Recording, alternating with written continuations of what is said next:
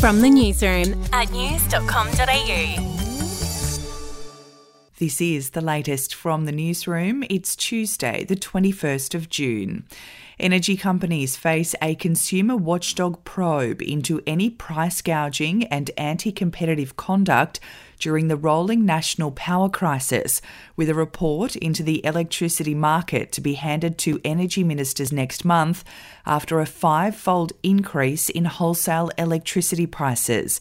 The Australian Competition and Consumer Commission investigation will examine energy companies' profits and margins as part of a forensic audit into soaring energy bills linked to coal outages and Russia's invasion of Ukraine.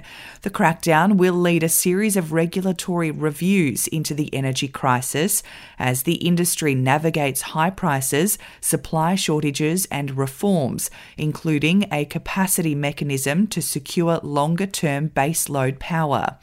Meanwhile, in some sad news, an 18 year old teen from Sydney has died after a horror skiing accident at Thredbo in the state south. It's believed Oliver Johnston lost control and veered off a track on the slopes before striking a tree. Medical staff rushed to treat him at the scene, but they couldn't save him, and he was later pronounced dead. Disability advocates are calling for an overhaul of the National Disability Insurance Scheme as parents slammed a one size fits all approach to funding. Under current guidelines, severely autistic children are losing almost half of their funding when they turn five, even if their intellectual capabilities are years behind their peers. Physical Disability Council Chair Serena Ovens said she hoped the new Labor government will ensure a more individual approach to funding. We'll take a break.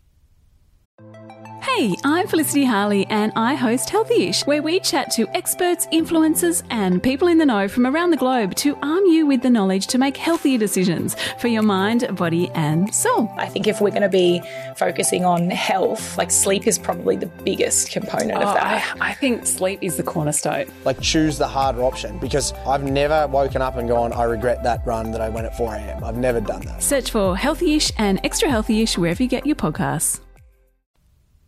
Finishing with sport, and England's Matt Fitzpatrick captured his first major yesterday by winning the US Open in dramatic fashion, making spectacular shots as rivals crumbled under final round pressure.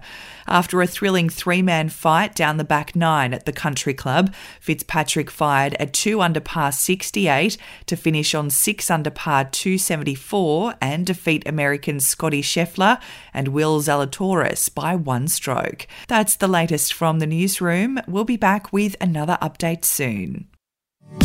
Get the latest from news.com.au.